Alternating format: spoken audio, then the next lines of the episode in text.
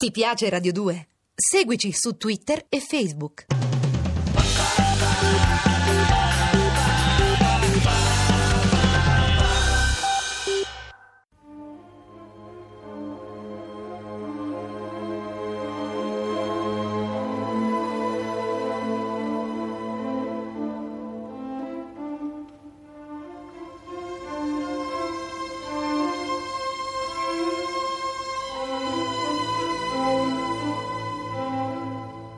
La scala per l'inferno.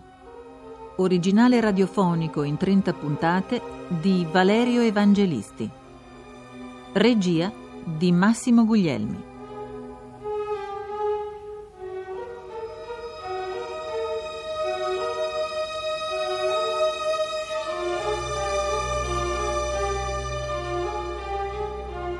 Nona puntata.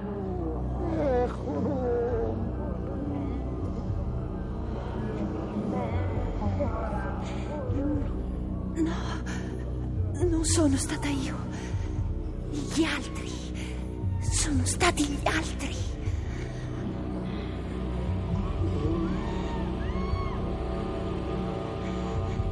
Oggi è il 7 settembre. Gli altri se ne sono andati tutti. Vanno ad accogliere quelli che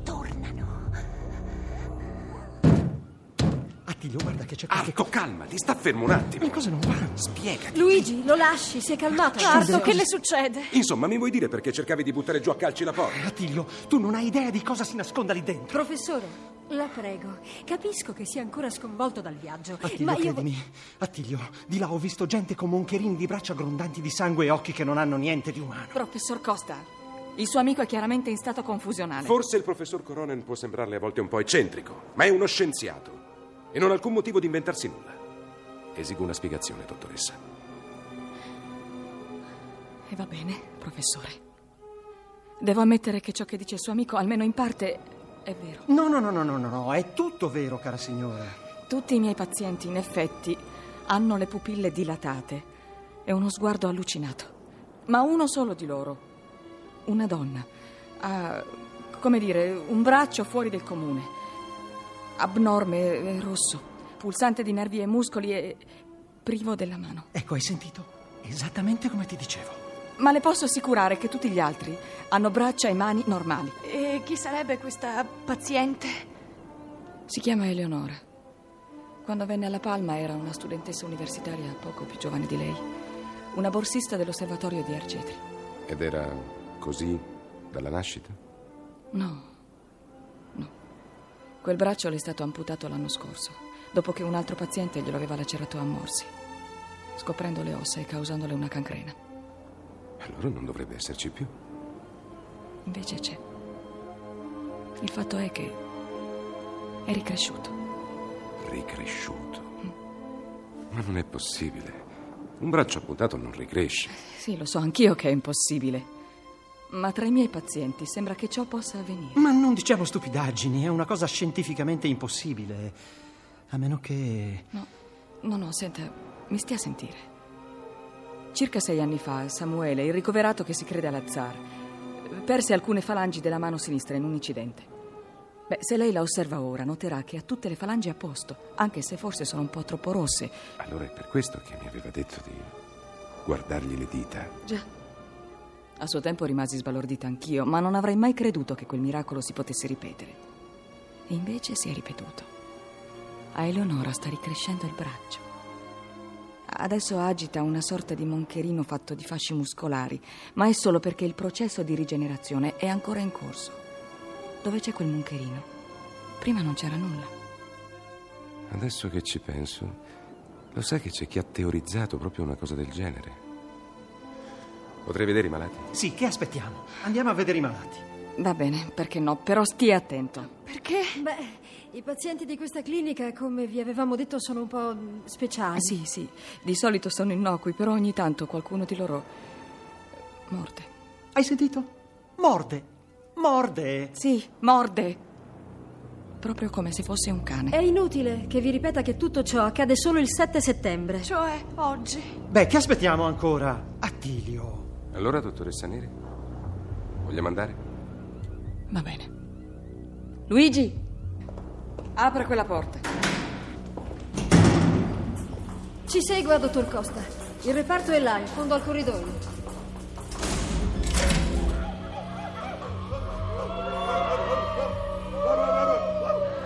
Questi sono i miei pazienti, professore. Sei uomini e quattro donne. Guarda, guarda, guarda quella là, Attilio. Lo vedi il braccio? Oh, Dio mio, che orrore! Sembra un bastone gonfio di sangue. E la mano è una specie di tessuti annodati, scoperti. Eleonora, Eleonora, vieni qua. Mostra il braccio. Ecco, ecco, lo osservi bene. Ha presente le salamandre? La loro coda ricresce alla stessa maniera di questo braccio. Un ammasso di cellule che piano piano riprende la forma di ciò che sostituisce. Qualcosa di assolutamente inspiegabile. Eppure c'è chi ha cercato di spiegarlo, dottoressa Neri. Mi sembra che si chiamasse Becker, vero Helen? Sì, Harold Becker, australiano. E se non sbaglio fece ricrescere la zampa amputata di un topo. Calmi, calmi! E state calmi! Veronica, ferma! Ferma, vieni qua! Enrico, Enrico, non provare, non provare a mordere! È orribile, sono tutti licantropi. Non credo si tratti di questo.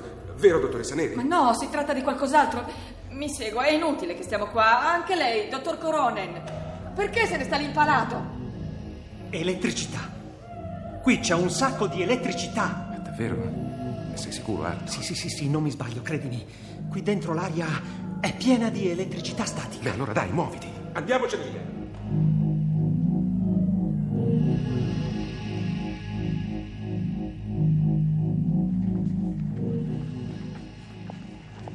Sembrano tanti cani arrabbiati, non è vero? Già, uomini di fuori, ma come se dentro fossero posseduti da qualcosa. Non mi vorrà far credere, dottoressa Neri, che in tutto questo tempo non si è fatta un'idea un po' meno, come dire, esoterica. Certamente, professore. Però è stata la signorina Viviani che ha avuto l'intuizione giusta. E spiegala tu stessa, Vittoria. È semplice. Ho provato a registrare quei latrati e poi a riascoltarli a velocità ridotta. Lo abbiamo fatto anche per altri casi. È un esperimento che a volte riserva sorprese. Sorprese che immagino non siano mancate nemmeno in questo caso, vero? Eh già. Ma, ma venite, vi prego. Torniamo nel mio studio.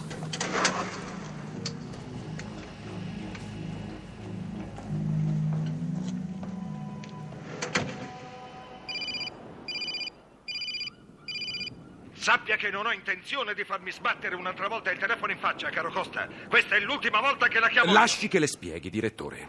Qui le cose si stanno rivelando molto diverse da quel che pensavamo in Italia. Ma adesso mi lasci lavorare in pace e appena il quadro generale sarà un po' più chiaro le farò un rapporto dettagliato. Immagino che lei sappia cosa va incontro se quello che mi sta dicendo non So dovesse... perfettamente quelli che sono i miei compiti. E adesso, se permette, avrei una riunione piuttosto importante. Arrivederci, direttore. Allora, come le stavo dicendo, professore, Mi scusi. una volta raccolte le mie registrazioni, mi sono rivolta al nostro laboratorio specializzato del SIOS, che ha sede a Tenerife. Ma, ma prego, signori, accomodatevi. Così, signorina Viviani, anche l'esercito italiano è al corrente. Calma, calma, professore. Personalmente godo di una certa autonomia nelle mie indagini. Si ricordi che in fondo sono una collaboratrice esterna dell'ufficio Z. Se per questo anch'io mi ritengo una mente autonoma. Ma prosegua. Allora, come le dicevo, a Tenerife hanno inciso la traccia più volte, sempre più lentamente. Samuele, sei ancora qua? Il mio nome è Alazzar. Ah, Sì, sì, ne parliamo dopo. Siediti da qualche parte. Professor Costa, questo è il nastro con le registrazioni rallentate che mi ha consegnato la signorina Viviani. Ascolti cosa ne è uscito.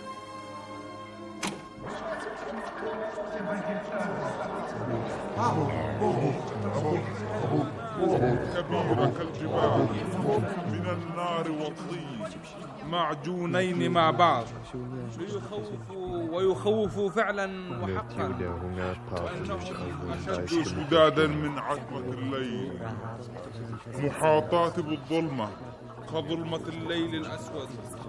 كل واحدة من هذه الحيوانات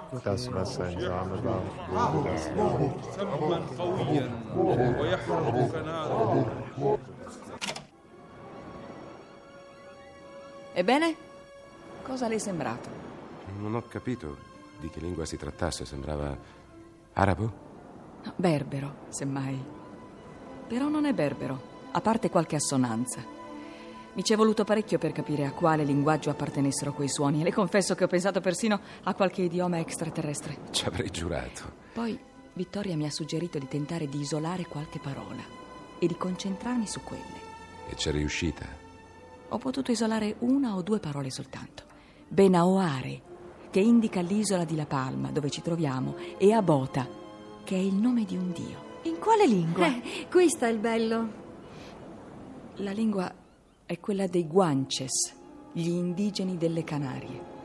Ne ha mai sentito parlare?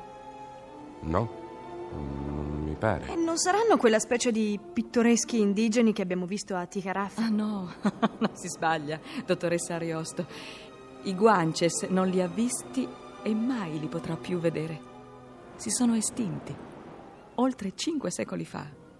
E con loro è andata perduta la lingua che parlavano, lingua che probabilmente era di derivazione berbera. Capisce adesso, professor Costa? Non abbaiano i miei pazienti.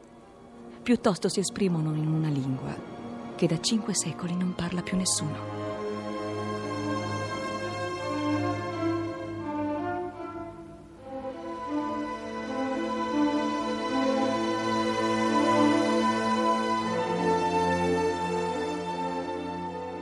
Avete ascoltato La Scala per l'Inferno con Michele Gammino, Valeriano Gialli, Sergio Troiano, Germana Pasquero, Daniela Calò, Paola Roman, Pietro Biondi.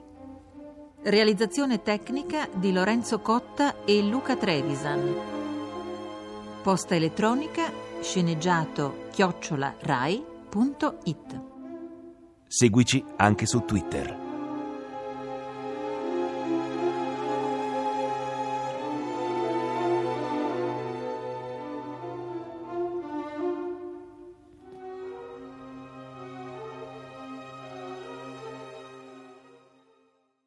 Ti piace Radio 2? Seguici su Twitter e Facebook.